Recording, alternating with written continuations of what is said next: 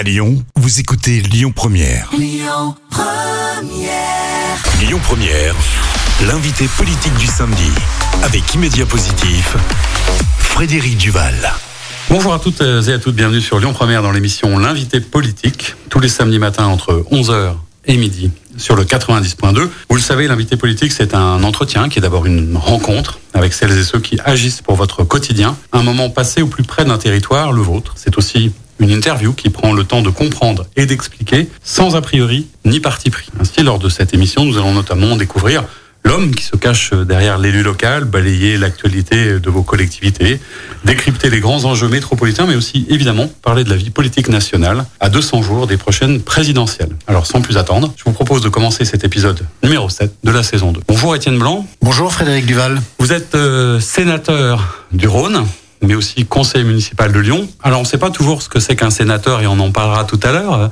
Et je suis heureux de, de, vous recevoir et je vous remercie d'avoir accepté l'invitation de Lyon Première. On commence toujours cette émission par euh, une question d'actualité. Alors, c'est vrai que ceux qui suivent la vie politique locale n'ont pas échappé à cet épisode dont je ne sais pas s'il est tragique ou comique ou si on a, comme on le disait parfois, la droite la plus bête du monde. Mais en tout état de cause, vous avez été amené à démissionner de la présidence du groupe LR qui n'était pas simplement LR, mais à la ville de Lyon. Simplement, moi j'ai envie de comprendre qu'est-ce qui s'est passé pour qu'on en arrive là. Est-ce que vous voulez nous resituer un petit peu les événements comme vous les avez vécus vous? Oui, très brièvement. Vous savez, depuis que je me suis présenté aux élections municipales, moi j'ai eu une obsession, c'était l'union des droites. À Lyon, et depuis si longtemps, elle se déchire et elle rend pratiquement impossible euh, une perspective d'alternance. C'est-à-dire euh, que sur les trois dernières élections, les déchirements internes lui ont interdit de gagner les élections. Donc je me suis attaché à cela.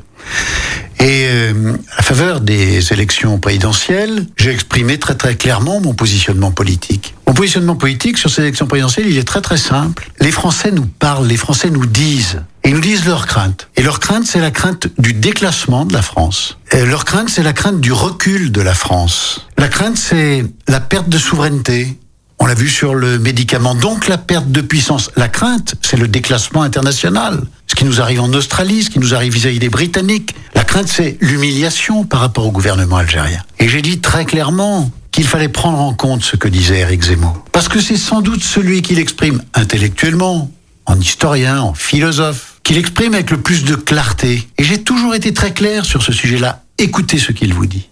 Sinon, vous ne serez pas au second tour des élections euh, présidentielles. Alors, comment est-ce que vous expliquez que ça a été euh, si mal compris? Parce que moi, j'entends tout à fait. Hein, il y a un moment, euh, je pense que si la classe politique, on reparlera un peu de la confiance qu'on accorde ou pas aux élus aujourd'hui, étant est arrivé là parfois, c'est sans doute parce qu'elle n'a pas répondu aux questions et aux vraies questions des gens.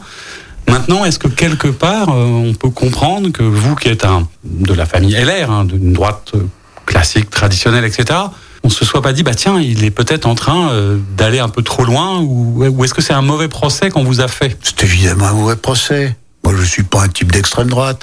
Toute ma vie politique le démontre. J'ai été maire pendant une trentaine d'années. J'étais vice-président de région. Mais je dis simplement que tant que les LR n'embrasseront pas ces sujets-là, n'aborderont pas ces sujets-là, avec leur discours, avec leur vocabulaire, avec leurs réponses, mais nous, serons, nous ne serons plus au deuxième tour des élections présidentielles. Moi, je regarde aujourd'hui les sondages. Dans aucun sondage, nous ne sommes présents au deuxième tour des élections présidentielles. Et c'est ça le vrai sujet. Alors, on peut continuer à poursuivre une campagne euh, au sein de LR avec des catalogues de réponses, des catalogues de solutions que l'on entend depuis une trentaine d'années. Ou bien on peut dire la France est dans une telle situation que maintenant il faut apporter des réponses plus puissantes, plus déterminées, entre guillemets, j'allais dire plus carrées. C'est ça qui a créé la dispute. Mmh. Ça a créé la dispute, mais ce qui est vrai aussi, alors on peut imaginer que derrière, dans, dans, un groupe politique, quel que soit le groupe d'ailleurs, il y a des ambitions, il y a des gens qui ont peut-être envie de se dire, bah tiens, Étienne Blanc, c'est peut-être le bon moment pour lui dire d'aller voir ailleurs. Hein, c'est peut-être un peu ça qui s'est passé. Et d'ailleurs, vous avez eu des phrases assez dures hein, dans votre communiqué de presse en disant qu'en gros, ça sert à rien de, de régner sur un cimetière. Hein, c'est un peu l'idée. Euh, je suppose que vous n'êtes pas fait que des amis au sein de votre groupe, mais est-ce que ça c'est important pour vous et pourquoi finalement vous êtes parti? C'est plus par euh, pour protéger votre famille Qu'est-ce que politique entre mais, mais, mais, mais, mais quel est l'intérêt dans une famille politique de se déchirer? Je vous l'ai dit tout à l'heure. Moi, je m'échine depuis que je suis entré dans cette campagne municipale à unir, à rassembler. On gagne pas dans la division Fallait-il que je rajoute à la division en essayant de me maintenir à la présidence d'un groupe euh, de 10 élus? Mais ça n'a absolument aucun sens. Moi, j'ai un mandat au Sénat. J'ai quand même des choses utiles et intéressantes à faire plutôt que de me livrer à des questions de personnes. Voilà pourquoi je m'en vais, mais sans aucune amertume. Mmh. J'entends clairement, euh, il y a un sujet, euh, ça leur pose un problème. Écoutez, moi, je vais pas me battre pour ça, pour une présidence de groupe politique dans un conseil où on est minoritaire et dans un groupe de 10. Ça présente absolument aucun intérêt. Non, moi, ce qui m'intéresse, c'est la politique, c'est le positionnement politique, c'est les réponses de fond au sujet de fond. Moi, c'est ce qui me frappe le plus dans notre pays aujourd'hui. C'est ce sentiment d'inquiétude que portent les Français du fait du risque de déclassement de la France. Voilà. Et face à ces sujets-là, je crois qu'il faut apporter des réponses fortes. D'accord, mais euh, j'entends tout à fait. Est-ce que vous avez l'impression que ça, ça a permis, euh, du coup, d'apaiser un petit peu l'ambiance, la polémique? Parce que au-delà de, de, cet événement, et des choses qu'on peut entendre, c'est vrai que ce qui a peut-être fait un peu hum, réagir euh, fortement, y compris ici à Lyon, qui est un, terrain particulier, hein, une histoire de, la ville de la résistance, etc. C'est peut-être vos propos qui ont été, est-ce qu'ils ont été sortis du contexte ou un peu tronqués lorsque vous évoquez euh, Vichy et en vous positionnant de mémoire comme euh, quelqu'un qui n'est pas spécialiste et qui ne sait pas forcément répondre à une question. Est-ce que c'est ça qu'on a aussi un petit peu utilisé, exploité Bien sûr, c'est connu. Hein, la gauche qui est en mal d'idées, de projets, un mot et elle vous en fait tout un plat. Et moi, j'ai été interrogé sur les propos qu'avait tenus Éric Zemmour. J'ai dit ouvertement qu'il se trompait quand il disait que Vichy a distingué entre les juifs français et les juifs étrangers. Et puis ensuite, j'ai été interrogé sur le fait de savoir euh, ce que Vichy euh, pouvait représenter sur la zone libre de l'époque. Moi, j'ai répondu très clairement que pour moi, euh, c'est une question qui relève de l'histoire. Euh, qu'est-ce qui se serait passé s'il y avait une occupation de l'ensemble du territoire français? Qu'est-ce qui s'est passé exactement et du fait de, de, de, de cette zone qu'on appelait une zone libre, qui n'était pas une zone libre tout à fait? Je veux dire, c'est une question historique. D'ailleurs, les historiens se déchirent sur le sujet, ou se sont longtemps déchirés sur le sujet. Mais j'affirme aussi que pour moi, Pétain était antisémite. Dans ma vie, j'étais avocat, comme vous le savez. Ouais. Et j'ai eu l'occasion de travailler sur un dossier euh, dont on a beaucoup parlé à l'époque, dans une équipe d'avocats euh, français, américains et britanniques, sur la récupération des comptes euh, en Suisse de juifs qui avaient disparu dans la dernière guerre, et les comptes étaient en déshérence. Vous savez qu'il y avait un sujet juridique très compliqué parce qu'il fallait recouvrer ses comptes, apporter la preuve de la nationalité entre deux. J'ai beaucoup travaillé à l'époque sur les décrets de, de, de, de Pétain de, de 1940. il n'y a pas d'autre. Pétain est antisémite. Je veux dire, il n'y a pas de question à se poser. Il suffit de lire le texte. Quoi, voilà. Mmh. Donc quand je suis recherché là-dessus, je, je, ouais, je constate aujourd'hui qu'on instrumentalise, mais c'est cette bonne guerre en politique. Est-ce que, à titre personnel et humainement, c'est pas quelque chose quand même qui vous blesse un peu? Par rapport à, la, à, votre engagement, parce que vous êtes engagé depuis très longtemps. C'est évident. Ouais. Enfin, moi qui ai été député d'Isieux, quand vous faites traiter d'antisémite, moi j'ai participé euh, au développement de ce lieu de mémoire. J'étais présent. Toujours pour moi, c'est d'ailleurs dans, dans, dans l'histoire de cette période. Euh, ces enfants, euh, en plus quand vous allez sur le site d'Isieux, vous vous imaginez la scène, c'est sans doute le sommet de l'horreur, ce sont des enfants. Voilà. Donc quand vous faites traiter d'un antisémite, euh, évidemment, ça n'est pas, comment dirais-je, je vais pas dire que c'est pas grave, parce que la question elle n'est pas personnelle, mais je connais bien la politique. Et je sais qu'en politique, parfois, tous les moyens sont bons pour déstabiliser votre adversaire. Vous dire que c'est agréable, je vous dis que ça n'est pas agréable. Euh, vous dire que j'ai été surpris, je ne suis pas surpris parce que je connais bien ces méthodes. Est-ce que vous avez été agréablement surpris, du coup, par euh, certains qui vous ont peut-être euh, témoigné de leur estime, beaucoup. de leur affection, de, de gens de droite traditionnels qui ont compris comment, comment ça s'est passé? Bien sûr, ouais. beaucoup, beaucoup. Moi, j'ai eu des tas de messages, les gens disaient vous êtes insoupçonnable puis des messages venant de, de, de, partout, y compris de gens de gauche, qui disaient ah, attends, alors ça faut quand même pas exagérer. Est-ce que ça veut dire que on parlera tout à l'heure un peu de votre activité de, de sénateur parce que c'est intéressant aussi de comprendre comment fonctionne le Sénat.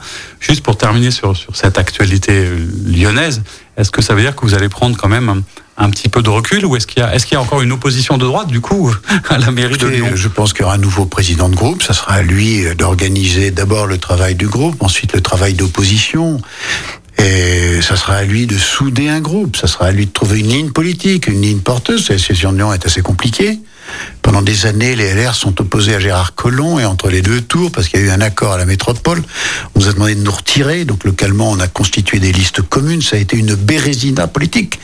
Pour les électeurs, c'était une confusion impensable. Après des années d'opposition, euh, on se rassemblait. Les électeurs ne comprennent pas ces manœuvres. Donc il va falloir oublier tout ça. Il va falloir réparer tout ça. Et c'est vrai que la crise qui vient d'arriver rajoute à la division. Et vous avez à Lyon des gens de droite, des gens du centre qui veulent une alternance surtout avec ce qui se passe aujourd'hui, une municipalité qui est menée par la, les Verts et l'extrême gauche. Eh bien, ça tombe bien, on en parlera après la pause, on parlera effectivement du bilan, selon vous, euh, de la municipalité actuelle à Lyon. À tout de suite. Merci de nous rejoindre sur le 90.2 pour l'émission L'invité politique. On est toujours avec Étienne Blanc, sénateur du Rhône et conseiller municipal de Lyon. Alors, le sénateur, on parlait tout à l'heure avant la pause de cette actualité politique. Ce n'est pas parce que vous avez quitté euh, la présidence du groupe que vous n'êtes pas toujours un opposant.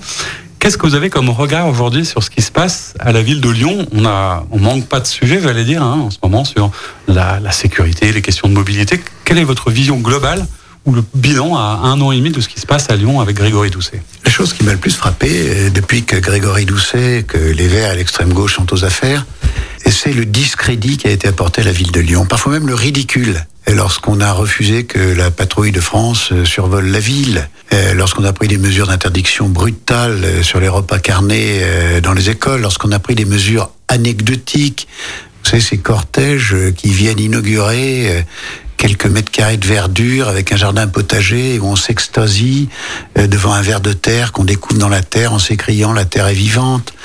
Vous avez eu comme cela toute une série de prises de position, oui, qui confinaient au grotesque. Et je trouve que l'image de la ville de Lyon a été de ce fait fortement altérée. Et la deuxième chose qui m'a frappé, c'est évidemment l'incompréhension de ce que pensent les Lyonnais sur les questions de sécurité. On le rappelle tout le temps, mais nos civilisations, nos sociétés, nos États, nos nations, nos villes euh, se sont organisés au fil du temps pour répondre aux besoins de sécurité. Il fut un temps où c'était l'invasion contre les barbares, il fut un temps où c'était l'invasion contre des pays euh, voisins, il fut un temps où c'était la dislocation de la société française du fait de conflits internes, de guerres civiles et autres. Et on a organisé un droit, un système juridique, un système judiciaire aussi, des tribunaux, et une puissance publique qui porte les forces de police et les forces de sécurité. Et l'origine de nos communautés, elle est là. On se protège. Et là, il y a euh, de la part des Verts une cécité absolue sur ce que ressentent les Lyonnais. Aujourd'hui, Lyon n'est pas une ville sûre. Euh, D'ailleurs, est-ce que c'est pas le cas, le cas un petit peu, je vais dire, de la société dans son ensemble, ce qui n'aide pas non plus? Est-ce que vous, vous avez l'impression que la société, elle est de plus en plus, euh, parce qu'on parle de, de violence, d'insécurité, parfois de sentiment d'insécurité, mais on a quand même beaucoup de faits qui montrent que ça ne va pas en savoir. Est-ce que vous avez la sensation qu'il y a de plus en plus d'insécurité? Puis du coup, on reviendra effectivement sur ce que peut faire ou pas le maire, mais globalement, est-ce que c'est pas que de leur faute l'insécurité quelque part? Mais il y a évidemment en France euh, partout une insécurité qui se développe, mais il y a plusieurs réponses. Quand vous allez à Nice, quand vous allez à Cannes, et vous avez des maires qui ont pris des mesures qui sont des mesures extrêmement fortes pour lutter contre cette insécurité. Et puis vous avez à Lyon un maire qui dit ah mais non finalement c'est pas le sujet. Quand vous avez de la sécurité, on dit il y a un sentiment d'insécurité. Quand vous avez de la sécurité, on dit il faut l'aborder de plusieurs manières. Notamment, il faut l'aborder en faisant de l'aménagement du territoire. J'ai entendu parler, pour apporter des réponses à l'insécurité sur la place Gabriel Péry, d'une approche multidirectionnelle orientée vers l'aménagement du territoire. On a besoin d'une traduction. La réalité, c'est que eh, je crois que cette équipe n'a pas compris ce qui se passe exactement dans la ville. Et ce qui se passe dans la ville, c'est non seulement le non-respect du droit, mais c'est aussi le non-respect de règles fondamentales, qui sont des règles de bienséance, qui sont des règles de correction, et qui sont des règles de civilité. C'est dans la conduite, dans le comportement dans les transports en commun, euh, sur le domaine public, où l'on ne respecte plus l'autre. Et cela, ça crée un terreau et un ferment d'insécurité. À la fois un sentiment, mais aussi la perception directe. Hmm. Jamais il y a eu autant de violence de rue. Jamais il y a eu autant dans la rue. Euh, de vente de drogue, euh, aussi de, cigarettes et autres. Je pense souvent à, un cas qu'on évoque, la, la guillotière par exemple, qui est quand même assez symptomatique d'une absence soit de solution, soit de réaction. Mais j'ai l'impression l'élu, hein, vous l'évoquiez, mais est parfois un peu démuni. C'est-à-dire qu'évidemment, il n'y a, plus de respect. Il y a, mais parce qu'il n'y a plus d'éducation, parce que peut-être que les parents sont plus derrière. Enfin, il y a beaucoup de choses qui manquent. Mais là, prenons le cas de la guillotière et au-delà des rodéos, etc. Mais on se dit, mais qu'est-ce qu'on pourrait faire? Comment est-ce que vous, si vous étiez euh, Manette, il faut refaire mon programme électoral. Mon programme électoral, il s'appuyait évidemment sur des mesures, j'allais dire classiques. Hein, le triplement du nombre de policiers. Ça voulait dire qu'on faisait des choix budgétaires pour tripler le nombre de policiers. Ça voulait donc dire qu'on les payait mieux, ça voulait donc dire qu'on leur donnait plus de moyens pour exercer leur mission sur le domaine public. Et puis deuxièmement, on triplait euh, le nombre de caméras, on doublait pardon le nombre de policiers, mais on triplait le nombre de caméras pour passer de 500 à 1500 caméras. Aujourd'hui à Lyon, on ne répare plus les caméras en panne. Hein. La réalité, elle est là. Donc euh, il y avait euh, ces réponses, et je crois que ces réponses, elles sont encore pertinentes. Je vous parlais tout à l'heure de Cannes, je vous parlais de Nice. Ce sont des réponses qui sont apportées par des maires, et ça fonctionne. Un exemple que je cite souvent. Si euh, quelques mois, une jeune femme sur le pont Morance doit demander une cigarette, elle refuse de donner une cigarette, elle ne fume pas, elle est jetée dans le Rhône. Hein.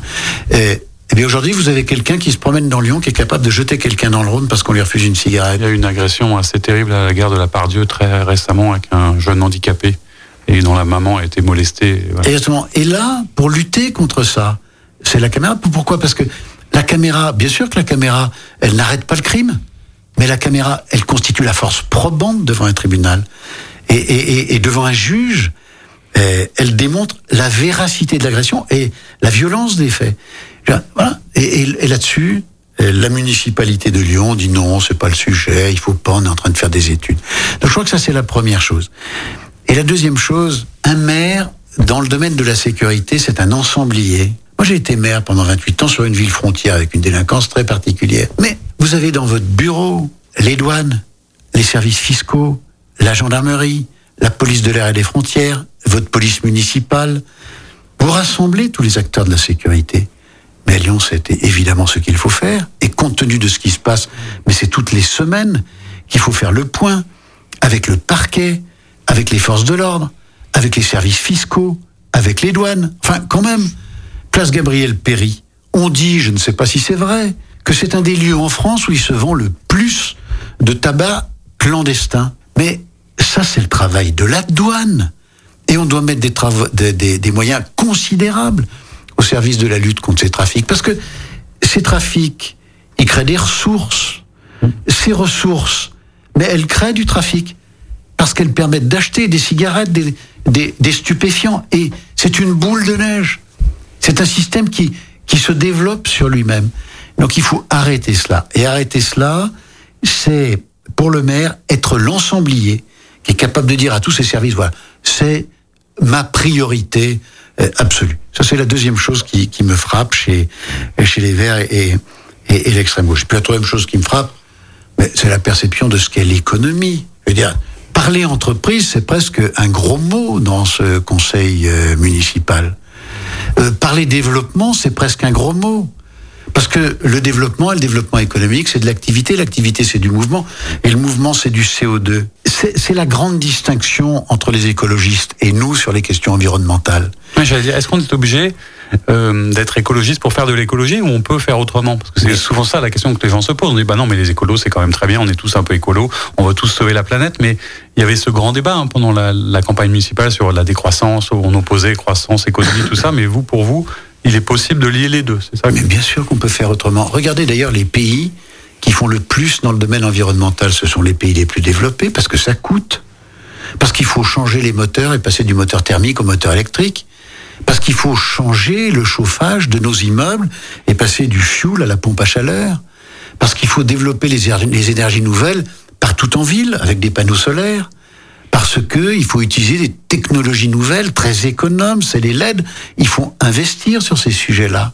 Et pour ça, il faut de la valeur ajoutée et du résultat. Donc quand vous avez une économie à la peine, vous n'arrivez pas à financer les politiques environnementales. Les pays qui font le plus dans ce domaine, ce sont parmi les pays les plus riches d'Europe. C'est la Suède, c'est le Danemark. Ce sont ces pays d'Europe du Nord font des choix. C'est quel est le drame français Moi, je président de la République qui explique qu'on a une politique environnementale, on va investir de manière puissante. Mais pour ça, il faut être une puissance économique. Et en matière économique, la France est en train de décrocher. On a une balance des paiements négative, on a une balance commerciale négative, on a un pays qui est endetté jusqu'au cou, on a un pays qui demain n'aura pas les moyens de faire face à cette transition. Parce que cette transition, elle exige des investissements, des financements colossaux. Et là-dessus, on a, pareil, des écologistes et des hommes qui sont un peu schizophrènes, qui vous expliquent que l'économie, c'est nocif. Hein c'est exactement le contraire. Oui, on peut aujourd'hui développer une économie décarbonée. Oui, on peut développer une économie économe sur l'espace. On peut développer une économie qui prend en compte ces questions environnementales. Mais il nous faut une économie pour apporter une réponse. On sent aussi euh, derrière l'élu euh, local, euh, le, le, parlementaire, l'homme qui a une vision un petit peu nationale. Vous êtes sénateur euh, du Rhône. Euh, qu'est-ce que c'est exactement qu'un sénateur Pour ceux qui se demandent, et est-ce que ça sert vraiment à quelque chose Cette assemblée un peu de vieux monsieur, même si ça a changé, qui font des tas de choses? Donc, toute plaisanterie mise à part, à quoi ça sert? Quel est, quel est, votre quotidien au Sénat? Écoutez, euh, Frédéric Duval, votre question est extrêmement blessante quand vous voyez mon jeune âge. c'est vrai. Non, c'est vrai que pour les Français, euh, ça a toujours été une, une, une, question. Vous savez que le, Sénat, comme l'Assemblée nationale, fait le droit. Nous sommes des législateurs. Nous sommes la deuxième assemblée. Et deuxièmement, nous contrôlons l'activité du gouvernement par les questions posées au gouvernement, par des missions d'enquête sur des sujets euh, sur des sujets extrêmement divers. moi, je vais donner le fond de mon sentiment. Qu'est-ce que vous savez que j'ai été député euh, pendant une quinzaine d'années et je peux parler de la différence en ayant siégé dans ces deux assemblées. Les députés sont élus directement par les Français. Donc ils sont très réactifs sur les sujets, sur l'opinion et sur les mouvements d'opinion. Les députés, ils apportent des réponses qui sont souvent des réponses irruptives. Le Sénat, c'est différent. Parce que nous avons une élection au scrutin indirect. Et ça, ça nous donne plus de temps. Ça nous distancie un peu des sujets brûlants de l'actualité. Nous les traitons d'une manière différente parce que nous ne sommes pas sous le feu d'une opinion, sous une pression qui est une pression souvent électorale. Et, et, ça, c'est assez extraordinaire. Je viens de travailler sur un je, dossier. J'allais dire, ça vous laisse le temps aussi de travailler sur des dossiers de fond. Alors, c'est un sujet très intéressant parce que vous êtes spécialisé sur les questions internationales. Je crois que vous avez travaillé sur un dossier sur les questions d'influence et la manière dont, euh, dans les universités, on, en fait, on cherche parfois à influencer. Racontez-nous un petit peu quelle était la, teneur de votre. Oui, il y a un sujet qui qui m'intéresse. Enfin, vous savez, non, peut-être pas, mais je suis passionné par euh, l'histoire de nos civilisations, l'histoire de nos religions, euh, par l'histoire de Lyon, par l'histoire de France, bien sûr, mais pas que, aussi par les, les grands mouvements des idées dans le monde. Et il y a quelque chose qui, aujourd'hui, au début de ce 21e siècle, est frappant, c'est la reconstitution, la reconstruction des empires anciens. L'empire perse autour de l'Iran, qui aujourd'hui est influente en Irak et en Syrie, mais aussi au, Liban, mais aussi au Yémen, avec euh, des conflits euh, guerriers. C'est l'influence de la Russie, qui, je le rappelle, occupe une partie du territoire euh, de l'Ukraine, en Crimée, au Donbass, et qui aujourd'hui est en train, sur la frontière polonaise et biélorusse, euh, d'exercer une influence absolument gigantesque avec les mouvements de migrants qu'elle contrôle, ou elle contrôle la Biélorussie qui contrôle les mouvements de migrants. C'est la Chine euh, qui constitue un empire extraordinaire. Ce qui se passe en mer de Chine, c'est tout juste gigantesque. Quand on sait que la Chine aujourd'hui met à la mer tous les quatre ans une flotte équivalente à celle de l'armée française, de la marine française. J'entendais d'ailleurs, pardon de vous interrompre, mais parce que j'étais excessivement surpris, mais c'est exactement dans cet esprit, que la question en cours sur la Nouvelle-Calédonie, le débat sur le référendum, qu'il y avait des, Chinois qui cherchaient justement à influencer les indépendantistes pour s'emparer des positions françaises. En fait. mais, on sait qu'aujourd'hui, les positions qui sont prises par les indépendantistes calédoniens sont manipulées par la Chine. Et la question que nous avons voulu poser euh, parce que ça, ces questions, elles sont travaillées à l'IFRI, les centres de recherche à l'IRSEM, les centres de recherche militaire ou autres. Ces questions, elles sont travaillées par notre diplomatie, par nos armées, par nos services de renseignement. Mais on a constaté qu'il y avait peu de recherche sur ces influences dans nos universités. Et c'est important. Parce que dans l'université, on forge la pensée. Parce que dans nos universités, on forme. Et nous avons voulu savoir quelle était l'ampleur de l'influence de ces puissances étrangères et dans les universités, dans le monde académique français, là, nous avons fait des découvertes extraordinaires. Ce que font les instituts Confucius, euh, comment se comportent un certain nombre euh, de, de, de, centres de formation qui accueillent des étudiants chinois et comment on organise le travail de ces étudiants chinois et comment ensuite ces étudiants chinois influencent l'établissement lui-même et, leurs collègues. Eh ben, on développera cet aspect dans la troisième partie de notre émission. Je vous dis à tout à l'heure pour la suite. On se retrouve pour la troisième partie de l'émission L'invité politique avec Étienne Blanc sur le 90.2. Vous nous écoutez juste avant la pause, Monsieur le Sénateur. On était en train de parler du, du rapport euh, et de la, la, recherche que vous aviez menée sur les questions d'influence dans les universités. C'était assez passionnant. Et comme on n'a pas eu le temps de finir, eh ben on va poursuivre avec ça. Qu'est-ce que vous aviez découvert dans, dans vos recherches, dans vos travaux, sur la manière dont on était sous influence quelque part dans nos universités bon, Ce qu'on a d'abord découvert, c'est qu'il y a de véritables stratégies d'influence par des puissances étrangères. On a parlé de la Chine, on pourrait aussi parler de la Turquie. Par exemple, la Turquie euh, aujourd'hui exerce des influences pour démontrer qu'il n'y a jamais eu de génocide en, en 1916, mmh. avec des méthodes qui sont des méthodes extrêmement diverses. Ce que nous avons découvert, c'est la puissance de ces moyens d'influence, notamment par la Chine, et qui est persuadée euh, qu'elle pourra euh, garantir ses frontières, mais aussi capter une partie de la richesse économique sur ses frontières et dans son immédiate proximité, en y développant des marchés notamment, par des moyens d'influence. Elle est même persuadée qu'elle récupérera l'île de Taïwan par des moyens d'influence. Et vous avez de plus en plus aujourd'hui dans le monde de chercheurs et d'observateurs qui constatent que la Chine met des moyens gigantesques au service de cette politique-là. Et puis, elle met des moyens gigantesques en Europe et particulièrement en France. Comment est-ce qu'elle procède? Elle procède de différentes manières, mais elle procède notamment... Euh, par des instituts qu'elle a implantés en France, ce sont les instituts Confucius. Le prétexte d'un institut Confucius, c'est un peu comme l'Alliance française, on a une très vieille habitude dans ce domaine. Le français était enseigné partout dans le monde, il y avait des alliances françaises, des professeurs de français, on y enseignait le français, et on faisait la promotion de la culture française, de notre histoire et de notre civilisation. La Chine fait pareil avec les instituts Confucius. Mais nous constatons que ces instituts Confucius, ils ne font pas que ça. Ils ne font pas qu'enseigner la langue ou euh, faire connaître et promouvoir la culture chinoise. Ils cherchent à influencer nos universités de manière extrêmement diverse. Euh, les professeurs, les directeurs de ces établissements sont de véritables vigies des tours de contrôle dans, dans, nos universités. Et ils cherchent à influencer et les programmes. Euh, et la perception, je parlais notamment de Taïwan ou de Hong Kong, d'interdire, d'organiser des manifestations au sein de l'université quand on fait une conférence ou un colloque sur Taïwan, sur Hong Kong, sur les Ouïghours. Hein. Ce sont des outils de destruction de la liberté de penser, de la liberté euh, de rechercher, de chercher et de comprendre le monde. Voilà, ce sont de véritables outils de destruction. Ils sont extrêmement performants. C'est pour ça qu'on a de, de, plus en plus d'étudiants alors étrangers qui viennent en France. Et c'est lié à, à, quoi Est-ce que Alors ça, c'est un autre sujet. C'est un autre sujet encore. C'est un sujet qu'on a bien compris. C'est que les moyens des universités sont pas des moyens illimités.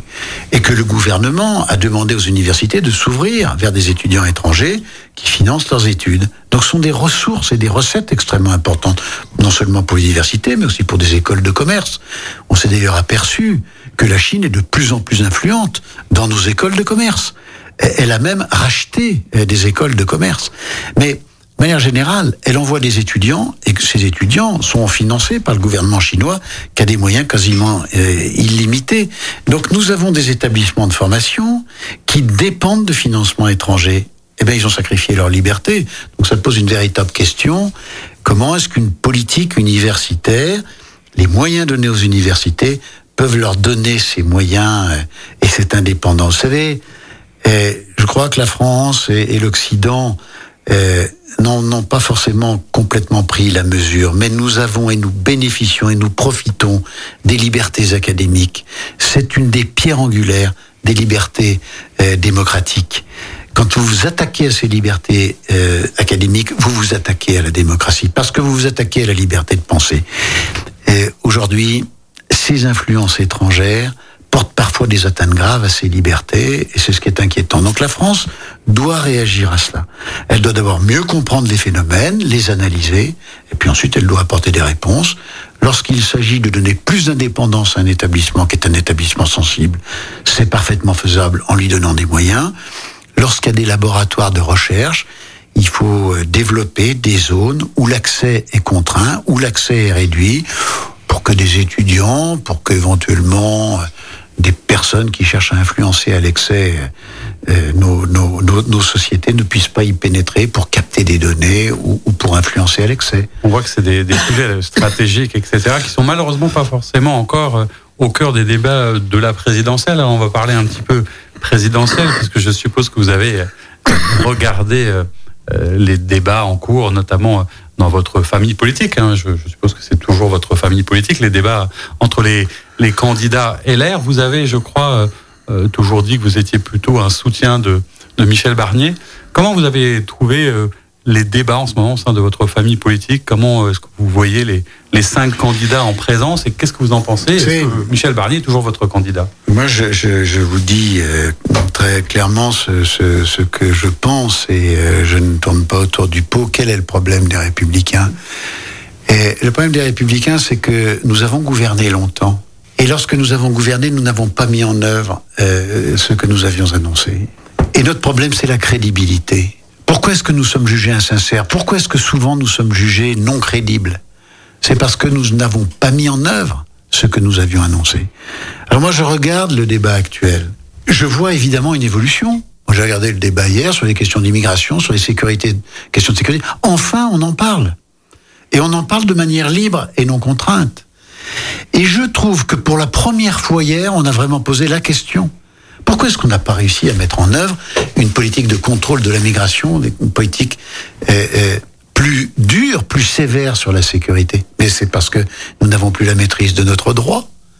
On dit aujourd'hui, attention, le regroupement familial, c'est un moyen de développer une immigration massive. C'est un moyen de développer une immigration importante, mais nous n'avons pas la liberté de dire non au regroupement familial. Parce que nous sommes engagés dans des traités internationaux, nous sommes notamment signataires de la Convention européenne de sauvegarde des droits de l'homme. On en a parlé hier de ce fameux article 8 qui, dit très clairement que le regroupement familial, c'est un des éléments essentiels des libertés individuelles. Le droit de vivre avec sa famille. Aujourd'hui, juridiquement, et nous avons des juges français, des juges administratifs qui l'ont déjà jugé, on n'a pas la liberté. Et ce sujet-là, il touche non seulement euh, aux questions migratoires, mais il touche aussi aux questions judiciaires. Ça veut dire que l'Europe, c'est un, un, un, sujet pour vous Parce que Michel Barnier, donc le, le, candidat que vous soutenez, est certainement le, le plus européen des, des, des cinq.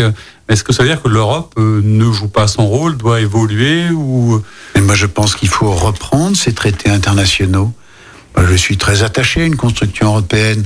Je vous parlais tout à l'heure de ces influences des empires à nos portes, euh, que ce soit la Russie ou, la Turquie, la Chine ou d'autres. Évidemment qu'il faut avoir une puissance économique et que l'Europe est une puissance. Évidemment euh, qu'il faut que ce soit l'ensemble du continent européen qui apporte des réponses à, à, des sujets qui touchent à notre, à notre sécurité. Donc moi je suis attaché à cette construction européenne.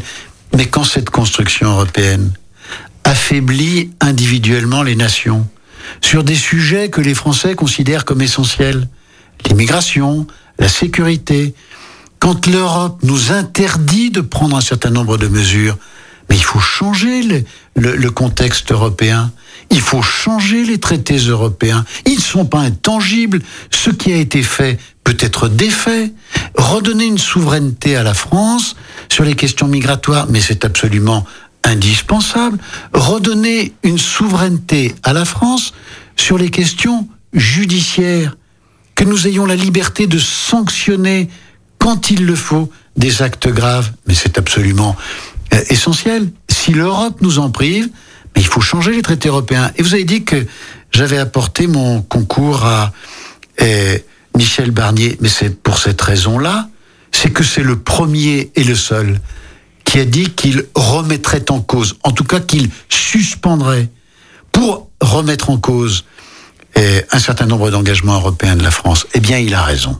Est-ce que vous avez l'impression euh alors, je ne suis pas à dire est-ce qu'ils font envie, etc. Est-ce qu'ils sont suffisamment ceci ou cela, comme on entend parfois, c'est pas notre sujet. Mais est-ce que vous avez l'impression, vous en tant que comme de droite, que vous êtes euh, suffisamment bien représenté à droite et qu'ils sont en capacité aujourd'hui, un de ces candidats, de gagner, de battre Emmanuel Macron, de lutter peut-être contre Zemmour, puisque si on dit que Zemmour n'est pas une personne euh, totalement possible d'un point de vue démocratique, etc., est-ce que vous avez le sentiment que là, la droite peut vraiment accéder de nouveau au pouvoir? D'abord, je vais peut-être répondre de manière indirecte à votre question sur euh, les candidats qui sont démocrates ou ceux qui ne sont pas démocrates. où est-ce que j'ai toujours fixé la limite entre l'extrême et ce qui n'est pas extrême? Pour moi, l'extrême, c'est celui qui remet en cause les libertés publiques.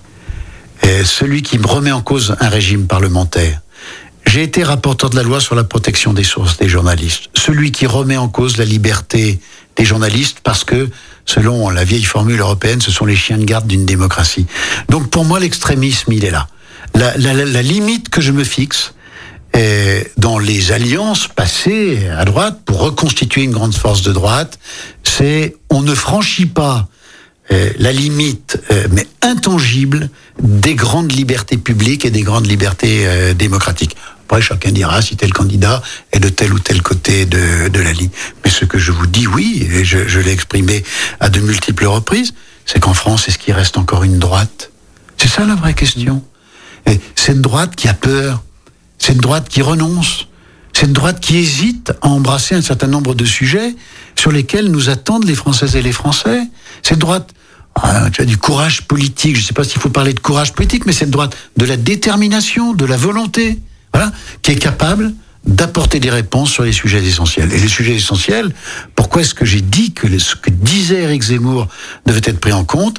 Mais le sujet essentiel, c'est ce sentiment de déclin de la France. Comment lutter contre? Comment refaire une éducation nationale qui apporte une réponse pour nous éviter d'être le 23e ou 24e pays du monde dans l'enseignement de la langue, dans l'enseignement des mathématiques Pourquoi Comment peut-on ne pas bâtir une politique et pourquoi ne peut pas bâtir une politique qui nous redonne une puissance économique? Enfin, on achète des masques en Chine, on n'a plus les molécules euh, pour faire du paracétamol.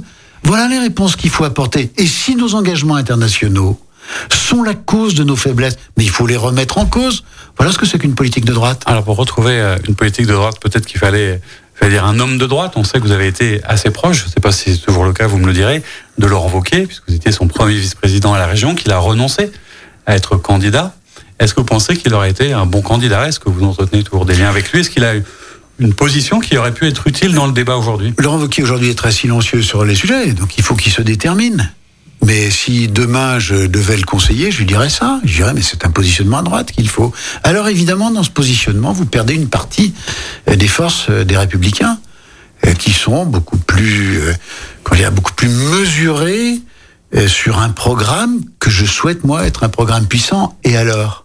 Et alors? En politique, on peut pas, c'est Ciotti a utilisé cette expression, développer perpétuellement un filet d'eau tiède. Herriot, une très belle expression, il disait les politiques, ils délayent de la flotte avec de l'eau. Eh bien moi, parfois, j'ai le sentiment qu'à droite, on n'ose pas parce qu'on a peur de perdre des secteurs, mais la politique, c'est cela. Voilà. Ça peut pas être un concours de platitude. Et c'est peut-être ça aussi qui remettra les, électeurs dans aux urnes, j'allais dire, les ramènera aux urnes avec des vraies convictions, des vrais débats. Et puis vous aurez un grand parti de droite, puis vous aurez un grand parti de gauche, puis vous aurez des centristes. Mais aujourd'hui, il n'y a pas de parti de droite et il n'y a pas de discours euh, de droite. Alors, ou trop euh, peu, ou trop peu. Ou pas, je veux dire, moi j'aime pas avoir des jugements trop tranchés, mais euh, trop peu. Je pense que voilà, il faut affirmer un parti politique autour d'une droite qui est une droite d'affirmation. Alors, on est samedi, le lendemain du samedi, c'est le dimanche. Et le dimanche est normalement un jour fait pour plein de choses, mais y compris se reposer. Qu'est-ce que fait un, sénateur et conseiller municipal de Lyon très engagé dans la vie politique le dimanche? Est-ce qu'il y a un moment dans la vie d'Étienne Blanc qui n'est pas consacré à la politique? Est-ce qu'on a encore le moment de s'intéresser à d'autres choses? Bah, Moi, j'ai la chance d'avoir une euh, propriété à la campagne euh, entre Genève et Lyon, et je suis un amoureux de la campagne j'aime, je plante des arbres. J'ai malheureusement pas le temps de faire un potager. Un potager, il faut y être trois ou quatre fois par semaine. Mais je le regrette. Je plante un peu, mais je n'ai pas le temps de m'en occuper. Donc souvent c'est la jungle et toutes mes espérances sont ruinées. Mais je plante des arbres fruitiers. Je, je fais mon jus de pomme. Je, euh, j'adore la nature. Je plante beaucoup d'arbres. Je plante beaucoup d'arbustes. J'aime beaucoup les fleurs. Et j'aime beaucoup l'histoire de notre région, Auvergne-Rhône-Alpes, autour des plantes, l'histoire d'Olivier de Serres, cet ardéchois euh, célèbre, et dont on en a fêté, je crois, le 500e anniversaire. Voilà. Donc, euh, moi, je passe beaucoup de temps. Et puis, comme c'est une très vieille maison de famille, j'ai la chance d'avoir une très vieille bibliothèque que j'ai complétée dans une longue vie politique, mais aussi par passion, euh, pour un certain nombre de sujets, l'histoire. Je vous en ai parlé un peu. Euh, le roman, j'aime beaucoup, le, les romans du, du 19e. Philosophie un peu aussi, l'histoire des religions qui me passionne. Voilà, ce sera le scoop euh, de, de cette émission. euh, Un livre et au cœur de la nature, donc plus écologiste qu'on imagine, Étienne Blanc en tout cas. Vous savez ce que je lis actuellement? Non, un, livre qui est, un livre qui est inconnu à Lyon, enfin inconnu non, peut-être pas, mais qu'on y passait. C'est l'histoire de la Révolution à Lyon par Édouard Herriot, qui a écrit trois tomes. Comment va faire Un de mes bons amis extraordinaire sur l'histoire de la Révolution euh, à Lyon. Vous savez que Lyon a été condamné à disparaître. Euh, Lyon a manqué à la liberté. Lyon n'est plus, donc Lyon doit être détruite. Et c'est une histoire extraordinaire dans, le moindre détail de la vie lyonnaise de l'époque. Eh ben, merci beaucoup pour ce conseil de lecture. Merci d'être venu, Étienne Blanc, pour partager avec vous euh, l'état de vos convictions et, votre état d'esprit en ce moment. Merci à tous de votre participation et je vous annonce que pour notre prochaine émission, euh, nous recevrons David Kimmelfeld, l'ancien président de la métropole de Lyon. À très bientôt. Merci. C'était l'invité politique du samedi sur Lyon Première, en partenariat avec Immédia Positif, le web média qui rend visible l'essentiel. Retrouvez tous les invités politiques en podcast sur lyonpremière.fr et sur immédiapositif.fr. Écoutez votre radio Lyon Première en direct sur l'application Lyon Première, lyonpremière.fr et bien sûr à Lyon sur 90.2 FM et en DAB+. Lyon Première